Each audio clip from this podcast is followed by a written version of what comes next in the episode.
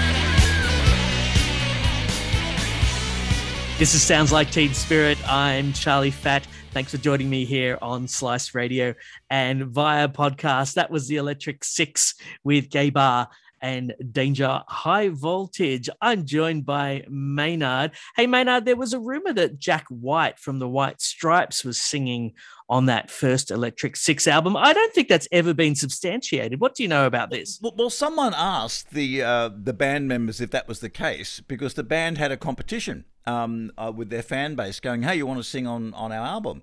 And uh, the rumor is it's just some guy who was a mechanic, and he was the only one that entered the contest. And so I don't think that was anybody from the White Stripes. Interestingly enough, Kate Moss is not in the White Stripes either, but she's in their film clip. What's going on? Yeah, I, I, just don't know what to do with myself. And I thought, hang on, I'm pretty sure she's not in the band. And the Electric Six still uh, very active, still producing music. 13 albums, people.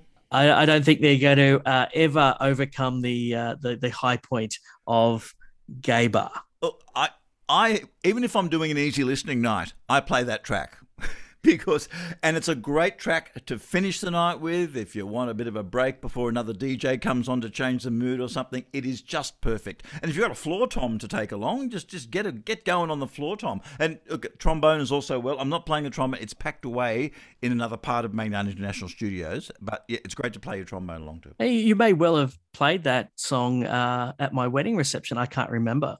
I think I did because nothing says romance more than gay bar. No, of course, of course not. Oh, white wedding, Gay Bar. Nothing says life lifetime lifetime commitment than gay bar. No, nothing, nothing does.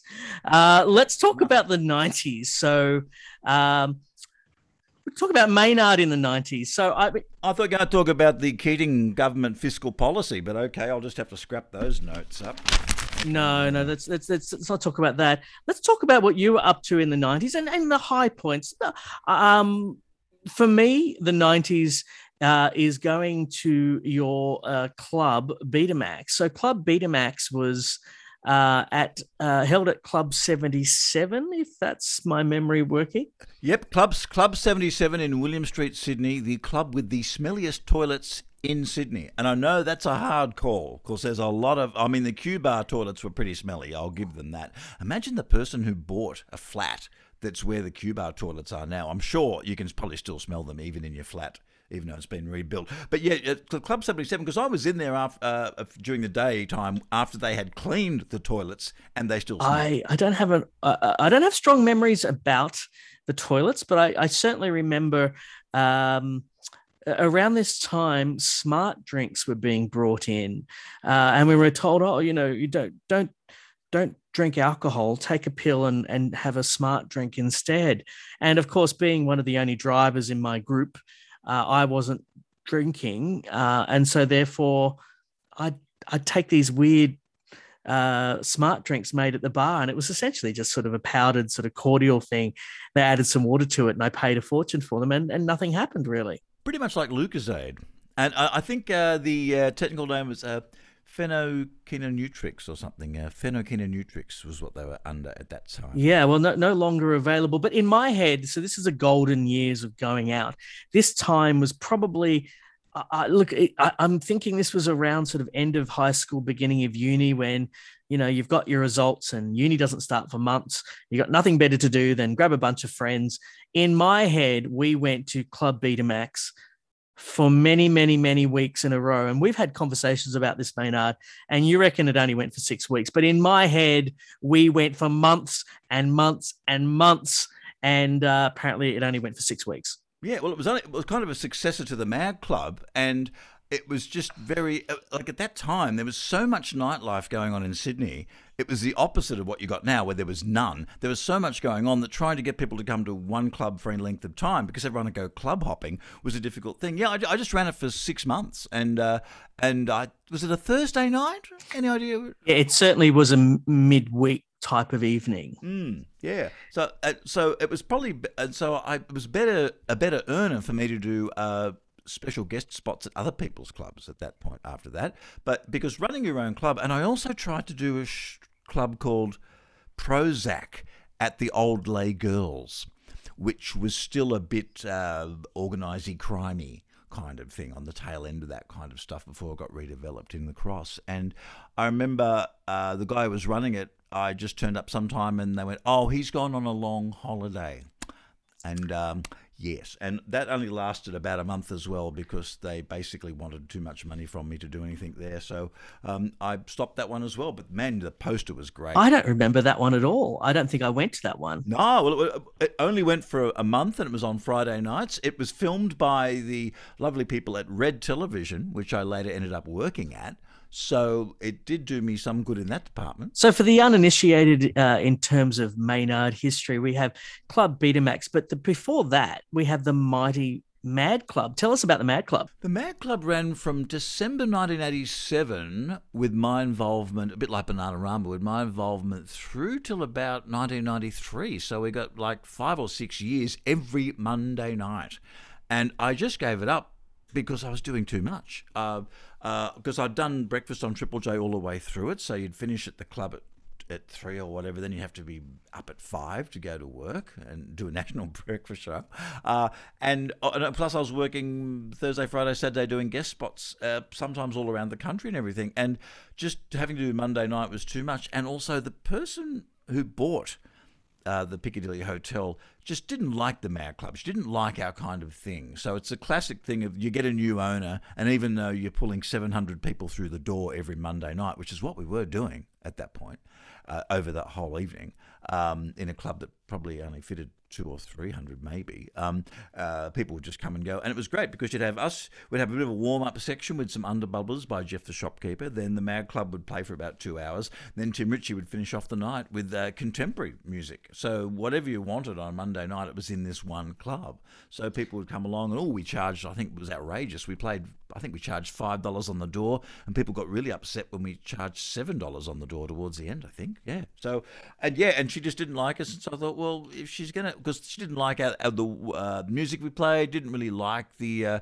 the way we t- tend to set things on fire owners can be funny about that in a club, oddly enough. Um, and so I just stopped doing it. And other guys did it for a while without it, but with absolutely nothing going on there. It lasted for six months after we stopped doing it. So it, it, certainly had some legs to it. And I'm sort of regret now that I stopped doing it, but y- you can't do everything, which I was trying to do at the time. I used to describe it as kind of like life on 11. If you offered me a gig, I would do it because you would never know when you were going to get offered another gig. And at that time, I was getting offered a lot. And I just said yes to all of them because I knew it wouldn't last forever. And that's not a bad policy, but it is a good policy to burn yourself out, that's for sure. Absolutely. And I think I only went to one formal, you know, original Mad Club gig. I don't remember where it was, but it was at a venue that was closing that night. And so the Mad Club show ended with uh, boiled eggs going through an industrial fan towards the audience, uh, you did your uh, baked beans down the under front of your underpants uh, show, which I famously did at the Enmore Theatre supporting Village People in 2015. And oh, did we got co- we get complaints? I was assaulted, and I'm thinking, hang on, I never left the stage. What?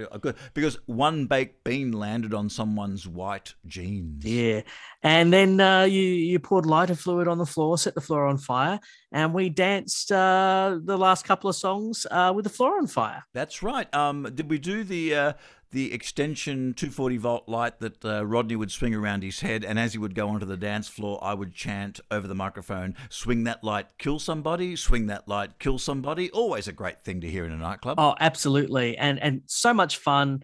And then uh, I think once the Mad Club closed that night, that venue was not reopening uh, due to the state of it. Ah, was that that was the was that that King's Cross venue, the one the venue that used to be round midnight at King's Cross? Possibly, I have no recollection of where it was. That's what it was. That was the one you're talking about. It was at King's Cross, and we did that for two months, and the whole venue just never worked because they were trying. They only had one night a week that was working, and all the other nights really didn't work. And the Mad Club was kind of working a bit, and yeah, uh, yeah, that I yeah, it was round. It was what round midnight became for a while, and it was basically uh, at that stage, people just thought you could just open a nightclub and you just make money automatically. And if you were laundering money, probably could. But the other way uh, to get people, yeah, it was, you know, you've got to know what you're kind of doing. And I think that's also an art that's been lost in Sydney nightlife with the fantastic premier that we've got now that just does everything well. Um, and she's very, look, she's got the lockdown laws, but before that, she had the lockout laws where even though anybody could go out anywhere, she wouldn't let them do that because uh, someone was punched at six o'clock at night and, and died, which was a terrible tragedy. And so, because of that, no one was allowed to go to a club after 1 a.m., uh, which would not have changed the outcome of that person's life if that law had been in. Yeah, I always find that a bit odd. So there was there was something going on there, but gee, there's a lot of nice flats available now in Kings Cross. Lots and lots of nice flats. Uh, Mm, re- nice redeveloped flats at uh, at really overinflated prices. So once we uh, we we had the Mad Club, we had Club Betamax. There was also uh, some attempts to make some TV pilots. I recall being in the audience maybe twice uh, at Selina's, I think it was for. No, it was it was at Kinsella's upstairs, up upstairs, top level of Kinsella's, and we had Ma- we had Maynard's Fist Me TV. Tell me about Fist Me TV. That was a great little pilot we made with the help of a production company. We had Ber- Bernard King uh, judge the talent contest. Um, we would have guests, and I would play clips. Basically, it was a, a TV clip show with a few games in it. And we, I think I did that for a month at Kinsella's every Friday and Saturday, and some nights went well. It was just a very hard show to explain to people. Um, and uh, but it was basically a TV show you're doing live, so it looked great as a TV show. But as a live show, trying to carry it on your own, although having a band, Jackie Orszaczky was the band for one of them, James Valentine was the band for another couple of nights. And what we filmed is pretty much what got me my gig at uh, Foxtel. I started work at Foxtel on their FX channel when it actually was a channel. And they used to have Australia when they had Australian content and Australian presenters on Foxtel, which probably will never happen again, really, unless you're like a uh, housewife with a lot of uh, work done. You're probably not going to be seen on Foxtel in the near future. Oh, unless of course you're carrying a football. Oh, or, or your Alan Jones. Or you're Alan Jones. Good point. In fact, at one stage they had the Alan Jones show and the John Laws show on Foxtel at the same time. And there was a rumour that they'd been measuring each other's offices to see who had the bigger one. Oh God. I, I, I really hope that's not the case. But also met Stan Zemanek as well, another shock jock who's no longer with us at that time as well. So it was a very interesting time at Foxtel. And of course, I moved from FX channel where I was hosting. Oh, look, look, they say if you're doing a job you love, it's not a job. And that is so true. But as Conan O'Brien has said, it is very, very difficult find something like that, particularly in the creative sphere. There's been a few jobs that have just been my dream jobs. Breakfast on Triple J was a dream job, although very difficult because of the hour.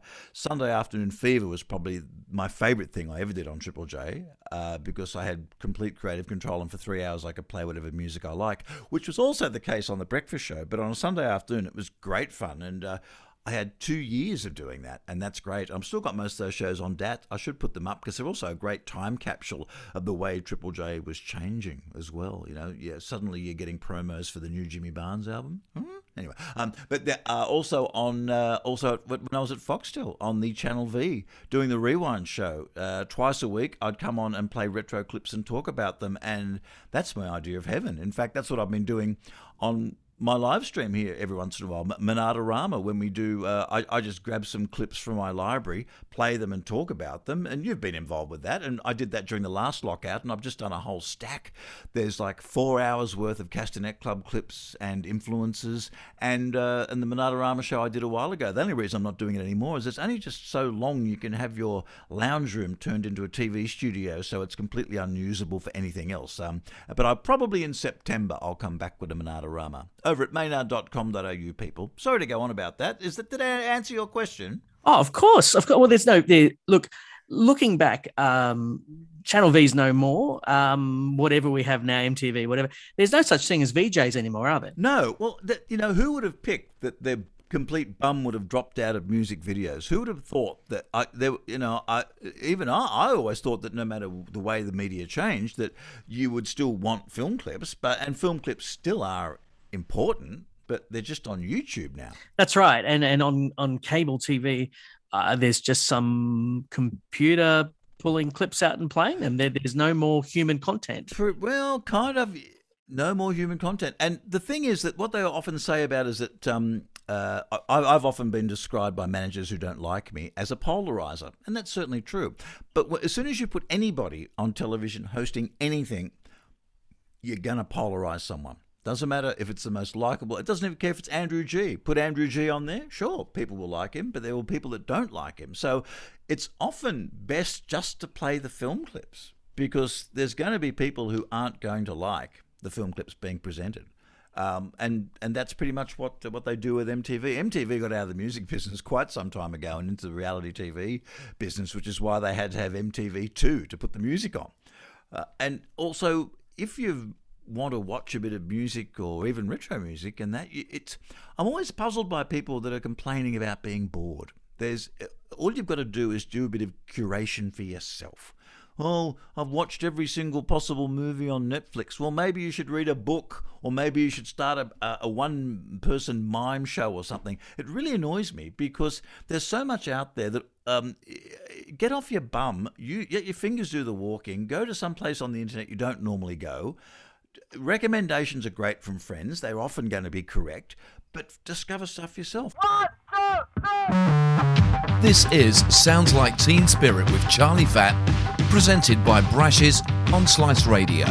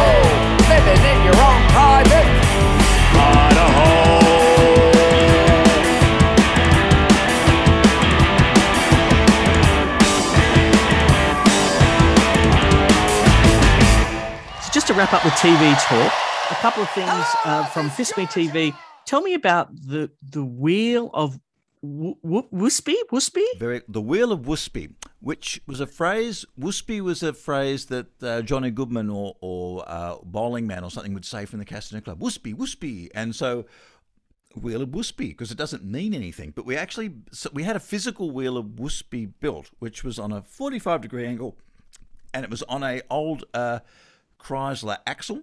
And it was built to take the weight of a person spinning around. And I took that with me from house to house to house until I had a place in Kotara in Newcastle when I was living there, and you could, there was there was a garage, but there was no way to physically get it down the side, and so it ended up going to um, a mistress at the cross and being turned into a I think it's called a Spanish wheel for bondage enthusiasts. It went there, and she sent her slaves to um, Newcastle to get us, and off it went. So the wheel of Woospy has been repurposed as a bondage item, although it's probably not brightly coloured anymore like it used to be. But what a great idea, hey! It could it could still be out there. It could be out there somewhere at the cross. I got to say yes because it wasn't at a venue. I'm sure the bondage uh, stuff's still going on at the cross at the castle, that sort of thing. Yeah.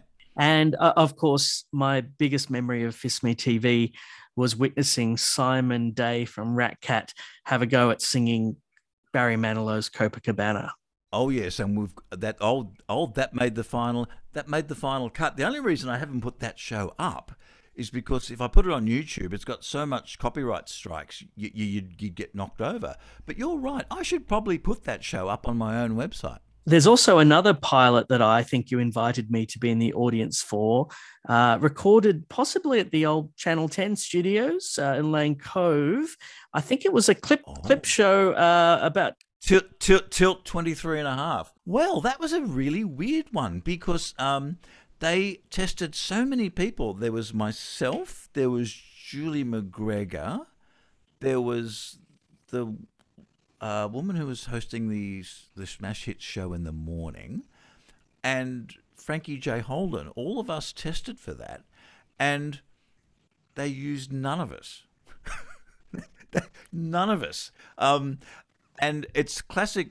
Like it's like God, just pick one and and and do the show. But they ended up doing another show with Frankie J. Holden. I think was Melbourne only. That was kind of clip based, and they did one with Tim Ferguson on Channel Nine. That was a very similar thing. Um, ah, I forget what was. I think it was it was called Horrible TV or something. One of his shows. uh, So- Unreal Unreal TV. Unreal that it? TV, yeah, and I think that was a Channel Nine version of it. And Channel Seven were just so scared of the idea of having a host going kind of wild and doing stuff and playing wacky clips. They just didn't get it. Like they were trying to be hip and get with it. And and the Frankie J Holden version they came up with was more like a, a truncated Tonight Show, and there was a host with him, so it wasn't really till. So that show went absolutely nowhere. But it was a, but you know, but it's exactly what you would watch on YouTube now. Yeah, just as wacky clips of people doing strange things. Wacky clips with really brief links of a host giving you a bit of context. And that's the main reason you want to host. Like, you don't want to host there so you can hate on them. You want to host, to just give you a bit of context. Of course, that can also be done with, with subtitles and stuff as well. That's a perfectly good way. But yeah, yeah, uh, but um, that, that's one thing I've always been kind of good at is kind of doing wacky hosting. That's the one thing I can do which no one wants anymore at all in the world is wacky hosting. I've only just finished doing some stuff for the Newcastle Museum because no one could see the music, no one could come from Sydney to see the Castanet. So they got some local bands to do covers of Castanet Club songs, got some archival footage of the Castanets, and uh, got some uh, got me to make some Castanet Club cocktails. And one's coming out actually um, at the weekend. You'll be able to see episode two of Almost Live from the Castanet Club over on the Newcastle Museum Facebook page, or um, there'll be a link to it on the Maynard Facebook page, or you could go to the Castanet Club Facebook page and it'll be there. I'm amazed they were able to get a second episode because um, COVID has shut down a lot of filming, so the bands must be filming stuff at home and sending it in. So, yeah, th- th- and that's been the kind of show I've been doing. The problem is there's just no money in anything anymore. Oh, except maybe houses, maybe. There might be money in that. Money in houses, certainly. Was there uh, was there money in Mind Twist? Let's talk about Mind Twist just to wrap up Maynard TV. again, again, one of my oh God, I love doing that show.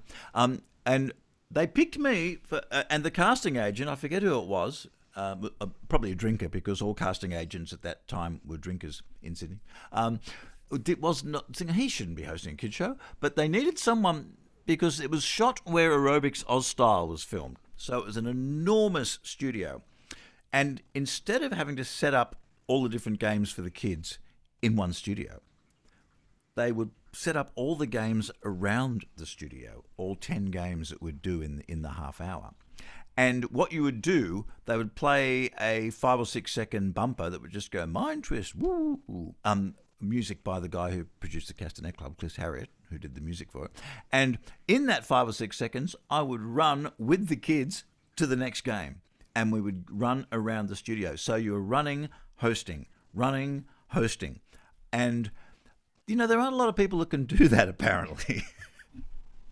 And also, it sure it was on at eight o'clock in the morning. It was nominally called a kids show, but uh, it was basically for those people that I knew that had been up the night before. and a great a great fun uh, but very hard to find nowadays the best i could do is just a bit of a, a bit of a compilation on youtube uh, are the tapes out there somewhere maynard Um, yes, I think if there might be, I think there's if you look on my Maynard YouTube channel, there might be a whole episode.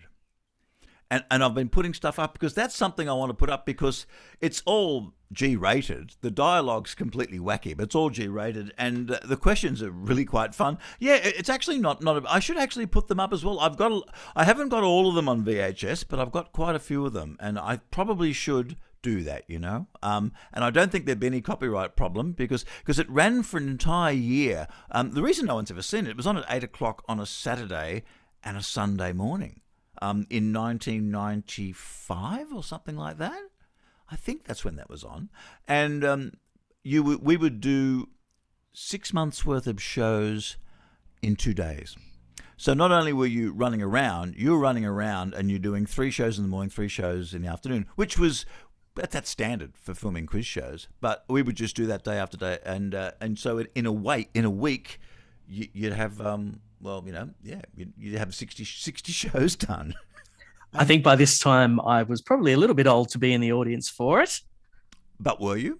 I was not um, Ah, because because because I would always go because the parents would always sit up the back, and I'd go, "Hey, let's meet the big kids up the back," and, I- and I'd go and sit with them with my uh, with my I had had a, a, a train engineer's hat and going woo woo, and you know, and of course there was there was very complex because I'm not a very bright person, so I was I was depending on Magic Mark, who was the guy who was the uh, uh, who basically would have the answers for me there, and I had the answers on me, but I couldn't explain what the answers were because basically most of these kids could spell better than I could. But I still have costumes, and I still have a giant E from the show as well, which I kept. And also, I was on Celebrity Wheel of Fortune, in which I asked for an E for from Baby John, and he sold me one too. ooh and was that during the game or after the game Oh, during the game. In fact, I had friends in the audience, and that the crew was just pissing themselves laughing because I'll have an E for I'll have an E, and my second one I'll have an S for I'd like to buy an S for speed, thank you. like, and yep, it went to air. I, I don't know if I have a tape of it. I do have a photo. I was on with Stuart Wagstaff and Rachel from Hey Dad. Oh, Rachel Beck. Yeah, yeah, Rachel Beck, yeah. And it was filmed filmed in Adelaide, yeah. Um, and yeah, it was a, it was a and Stuart. And next time I saw Stuart Wagstaff was at a Rocky Horror because he was the first ever uh, narrator for the first Rocky Horror show in Australia. And what a gentleman, what a guy, and one of the highest uh, liked of anything I've ever done on Facebook. There's a photo of him doing an uh, an ad for uh, Benson and Hedges, and he's coming through customs with this woman wearing like uh, the biggest mink hat on her head, and he's basically bribing his way through customs with a whole pack of Benson and Hedges to a customs agent, and I'd say the ad's 1969 or something like that, and he just looks like the coolest guy in the world with the tweed pork pie hat, and that has got like hundreds and hundreds and hundreds and thousands of likes. People like that photo. It's a great photo because everybody, you know, sure if you can't be um, if you can't be Weird Al Yankovic, you might as well be Stuart Wagstaff. Absolutely. And we and we lost we sadly lost Ernie Sigley this week. We did too. Um, and, and uh, one of the Twitter accounts I follow is Oz Kitsch, Oz Kitsch, and uh, to to commemorate uh, Ernie, he uh, he basically said, well, you know, Johnny uh, uh, Johnny Cash sang in a jail. And so did Ernie Sigley, and he had the TV week with uh, Ernie Sigley and uh, Ding Dong singing at Pentridge Jail in Melbourne. Why not? And of course, and of course, Ernie Sigley has the pantomime uh, prisoner's costume on with the hat striped. Very funny. Well, it's hard to believe, but this is a music program. Maynard, this set, what have you chosen for us this time? Tokyo Ska Paradise Orchestra. Well, I, I, I think the Tokyo Ska Paradise Orchestra are backing Yum Yum Orange here with uh, Don't Worry, Be Happy. That's what I chose, wasn't it? Absolutely. And one of the biggest regrets of my life, actually, I have many, but one of them is I never saw the Tokyo Ska Paradise Orchestra play in Sydney. I understand there was a, a crazy tour, probably in the 90s. Uh, yes, in, in- fact, if um, if you go to again, if you go to maynard.com.au, I spoke to them, them on Sunday afternoon fever directly off the plane from Japan. They came straight to the studio. They did a gig that night in Macquarie Street at the Picardy Club, and I played with them. There is not one photo I can find of that. Not one photo. Of course, there's no video. and I didn't go, but I understand, uh, like most Tokyo Ska gigs, the audience was up on the tables at the end, that sort of thing. Oh, immediate. And, and, and then they did the basement, I think, on the Monday or the Tuesday night. And then they were out of there and they did a gig in Perth that was recorded by Radio National, which I think I have a recording on on reel to reel tape, not quite sure. And then that was it. They've never come back because, you know, a 12 piece band from Japan is prohibitively expensive. And, and of course, when I went to Japan twice, I hung out with them both times and interviewed them, and I found them to be a fascinating bunch of guys. They were just great. Um, Cleanhead Gimura um, uh, is no longer with us, uh, the lead singer who's doing stuff at the time, but they're still around. Um, and of course, they closed the Tokyo Olympics. Yes, I understand that. I'm trying to track down a clip, but I haven't been able to find one. Uh, that's a problem in bloody Olympic stuff. They they never let any of it out because there's also that great uh, the uh, the closing of the London Olympics when they did uh, uh, when Orbital did a version of Ian Dury's uh, Spasticus Autisticus. It's fantastic. It's it goes into a sort of a rave thing at the end of it, and and where he's going, get down, get down, get down, get down, roll over. Everybody does a move on that, and people are flipping cards around. It is a fantastic, but of course, no, you can't see that because that's the Olympics, and you know, well, who knows? Someone might want to want to hold their own London Olympics, and we couldn't have that. Speaking of fantastic, the second track you've chosen uh, for this set is from Mari Wilson. Tell us about Mari. I I I'd never heard of Mari Wilson until this past 12 months uh, watching and listening to your programming, and uh, that name comes up a lot now. I've got rather obsessed with Mari because Mari was uh, fairly formative to the Castanet Club. Uh, she was uh, doing a, a glam kind of thing, and uh, her album was on vinyl, and it wasn't released here easily in Australia to get. And a couple of the members had it, and it had this glamorous photo of her on the front, and inside it had a wacky sort of carry on style calendar for 1983. It was released around late 82. And her big hit was Just What I Always Wanted, which is pretty close to being the perfect pop song again. I love it. And the album, and she does a Motown meets 80s. And the producer for the album was. Uh, sort of sort of a, a second to Trevor Horn. So there's a lot of production in there. It's super duper pop. And her early stuff sounds very Motown. So I got some of her CDs in the early 90s and listened to them once or twice and didn't think too much about it. But on looking at, back at the Castanet Club, I'm going, yes, she did really influence us in a very subtle way because her motto was it's a glamorous song and it's glamorously sung. And I think if she had gone back into the 60s in a time machine, she would have found the 60s not 60s enough. She was incredibly 60s, had a huge beehive, and uh, one of her last singles in 84, I think it was, or 83, was Wonderful. And it's got all your 80s tricks of production in it. Uh, her voice is soaring above the whole thing. I've seen her live a number of times on YouTube. And no matter how bad the PA is, no matter how hot it is, no matter how much the beehive's hitting her in the back of the head, she never sings a bum note. She's got a great voice. Um, I think she's impervious to a bad PA, and not many singers can say that. Um, and so I've got Wonderful from her, and to see if you can. Um, uh, there's got the gated snare drum that was really quite big in the 80s, um, and it's just a great little washover track from from no film clip ever from it. There's like four or five of just what I always wanted of her doing Top of the Pops. She does a fantastic tear jerking version of Cry Me a River on the album as well. But I, I didn't want to bring everybody down. I thought, no, let's have some Mari with Wonderful. So let's get scarring from the mid 90s with Yum Yum Orange. And if you don't get up and dance around to that, you're, well, there's something wrong with you. And if you don't feel all warm from hearing Mari doing Wonderful, yes, she's wonderful to be with. Be with us tonight here on Slice Radio. Don't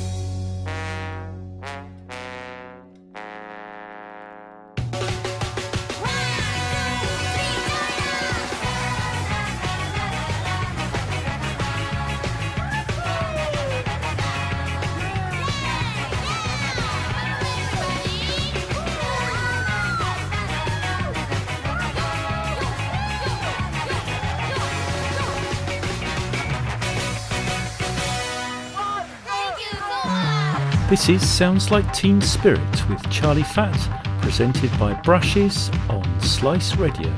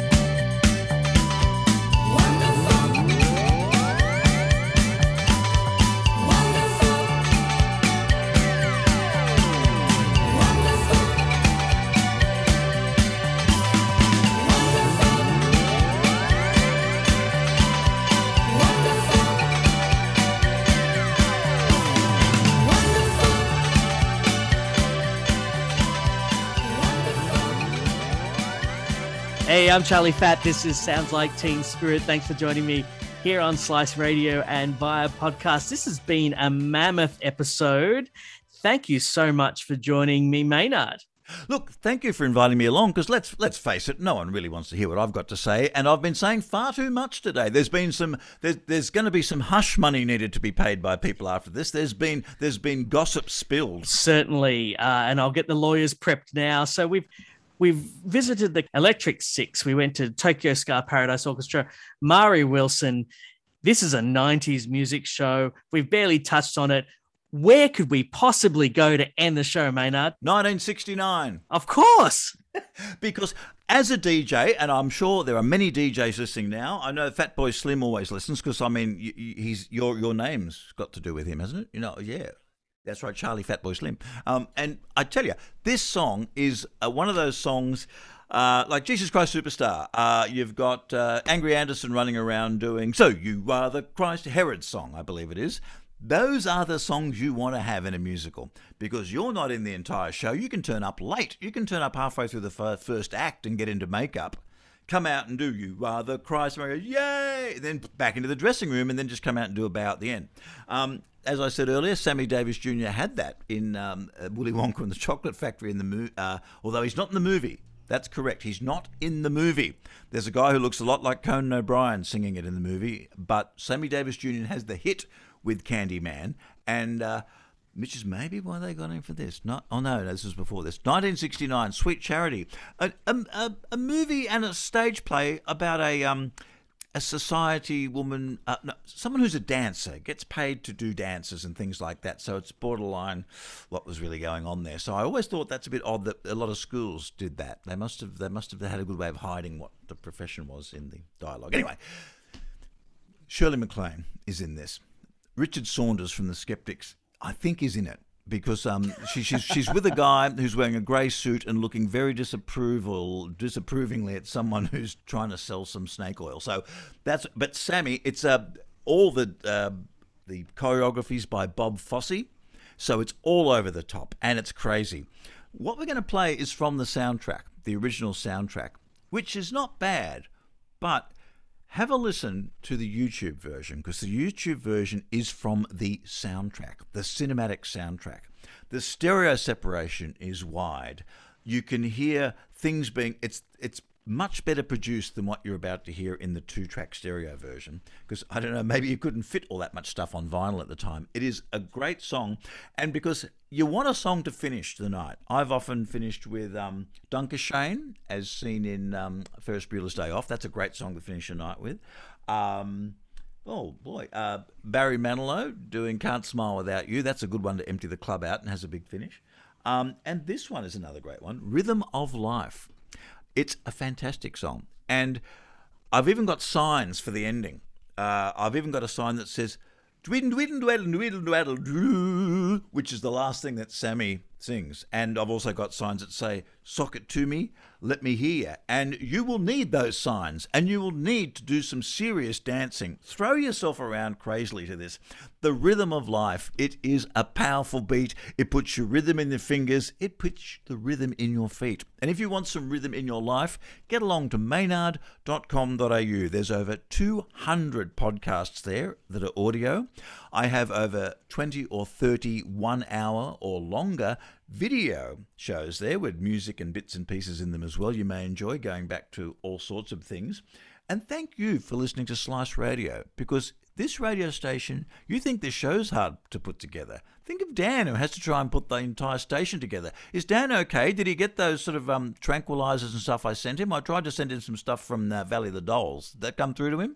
He, he might need some tranquilizers when he sees the playlist for this episode. Oh, look, he'll be right. He'll be right. And I think it's great that you guys are doing this out of Orange. I think, you know, uh, you are pumping it to the world. And is there anything you would like to add? Is there any last questions you would like to ask me before I go uh, back to my lonely life of nothingness? Tell us about your Patreon. That is right. Um, it's there's there's a, a between forty and fifty people who are the finest people in the world that are at patreon.com slash Maynard, and those people uh, give.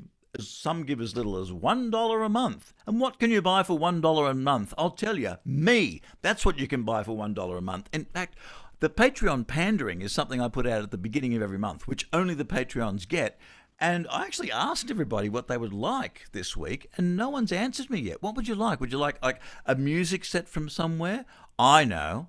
How about an episode of Mind Twist? I would love an episode of Mind Twist or Simon Day uh, singing Copacabana. Well, I'll see what I can do. I'll see if I can find that. Um, see if I can find the Fist Me TV pilot and put it up as a Patreon. Charlie can ask for that. But uh, most people can't. If you go, well, you've got to give me at least a dollar. And some people give more than that. So patreon.com slash Maynard. And also there's a whole stack of me DJing both in visual and audio form. I'd say there's probably, eh, probably 30, 30 hours of DJing there you can listen to as well. So all that will make the, uh, the, lock, the, uh, the pandemic go just that bit slower. But as I always say, uh, do, do not take pandemic advice from a podcast. And if uh, seeing Maynard live floats your boat, COVID pending, of course, we're due to see you supporting uh, Ratcat for their 30th anniversary of the Blind Love album gig. Is that right? I'm the MC, and uh, um, yeah, yes, I'm just playing a little bit of music and MC. But of course, um, they've they've they've had to reschedule, but they haven't announced the rescheduled date. And I do know what it is, and I got a feeling we aren't going to make it. I'm afraid. Oh, that's a bummer. I've got my tickets. I cannot wait to go. Well, and and you and you know everyone missed out by one week. One week. It, it, it- the lockdown came on. I yeah, I was actually going to the gig with everything in the car. Oh, and then I had to. Uh, yeah. Anyway. Yeah. So yeah. So uh, yeah. It, it we, but ju- it was days in it because also who who wants to go to a gig with a mask on? That's the other problem as well. You know. I mean, I don't know. Maybe going to see a band with masks on would be okay but I, I don't know because the way we're going to go forward with this, and I really feel for everyone in the Australian entertainment industry, I really do because I don't think anybody in politics knows how bad it's been. It's it's like I mean. Everybody knows bankers and real estate agents. What if you shut the banks and the real estate agents? I mean, people use them all the time, but it's just a whole profession. The uh, the, the whole hospitality industry and entertainment industry has gone away in New South Wales. And there's people who aren't going to come back. Um, there's only so long you can go without an income where you just give up on doing something because it's basically soul destroying and no income coming in. Um, I myself am just wondering if I'll ever DJ again because what's going to happen is when everything comes back, there's going to be such a rush of people wanting to have gigs. You're not going to get a gig for quite some time, and who knows if there's going to be another lockdown around, you know? So it's, yeah, y- your future's even more uncertain than it is. The only thing you can say as a performer, and I'm speaking to you, the performer that's listening now, is that we're a little bit used to this. Um, we really do, on an ongoing basis, we don't know where the next gig or bit of money is coming from. It's just gone on an awfully lot longer. Not that that makes it any easier for anybody. Um, I'll just get down off my uh, Sean McAuliffe high horse now. Well, hopefully, we'll be seeing you uh, emceeing the Ratcat gig, celebrating a birthday uh, between 30 and 35, probably for the album. Yeah, and, and look, and if it look, they will have one eventually, and the, it's a great support too. I'm just trying. It's oh, it's It's uh, Alannah Russack from the Hummingbirds and Jodi Phillis from the Clouds. Yes, and and bo- both of those bands were bands that I played uh, that played the nuts out of when I was on Triple J because they had such wonderful whispery vocals and everything. A bit like the the Killjoys, Melbourne's Killjoys, another one of my favourite bands, and they're still around too. And you can probably go and see them occasionally in Melbourne sometime soon. So go see the Killjoys when they come back. Well, Maynard, thanks for joining me. It's been a fantastic hour and a bit uh, of show. Sounds like Teen Spirit. Thanks so much. Uh, why don't I leave you to introduce our uh, our end song with Sammy Davis Jr. Look, Daddy started out loud in San Francisco, tooting out the trumpet loud and clear. Now, what can I look? And if that isn't advice for life, I don't know what is. See at maynard.com.au. And remember, the ending is dwiddle, dwiddle, dwiddle, dwiddle, dwiddle, doo.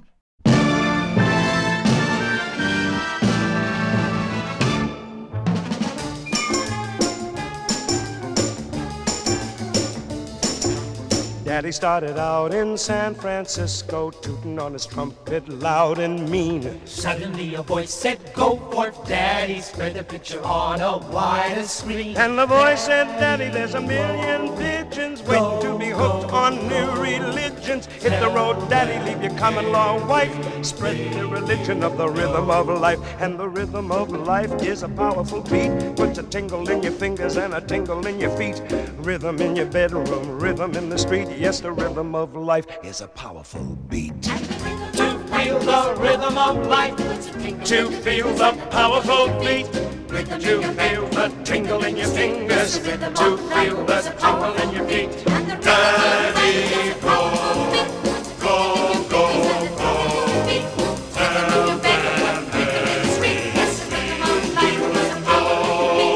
Daddy spread the gospel in Milwaukee, took his walkie-talkie to Rocky Ridge. Blew his way to Canton, then to Scranton, till he landed under the Manhattan Bridge. Daddy was a new sensation, got himself a congregation, built up quite an operation down below. With the pied piper blowing while the muscatel was flowing, all the cats were go go going. Down below. Daddy, Daddy was a new sensation. Got himself a congregation.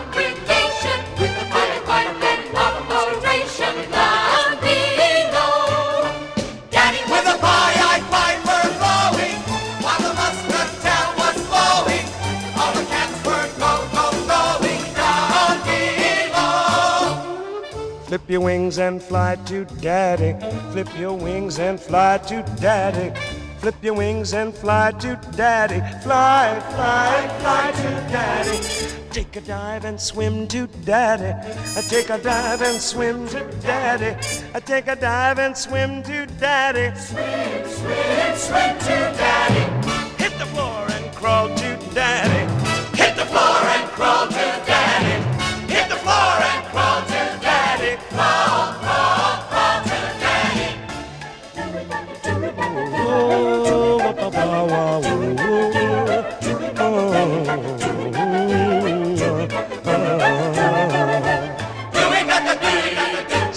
Ding dottin.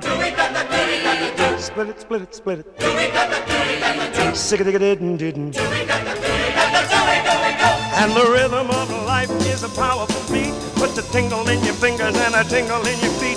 Rhythm in your bedroom, rhythm in the street. Yes, the rhythm of life is a powerful beat. To feel the rhythm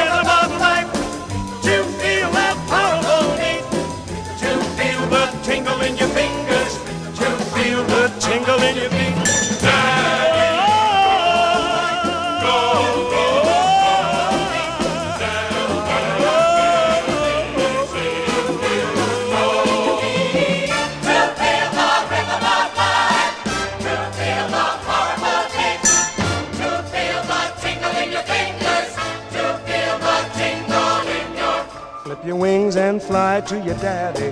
Take a dive and swim to your daddy. Hit the floor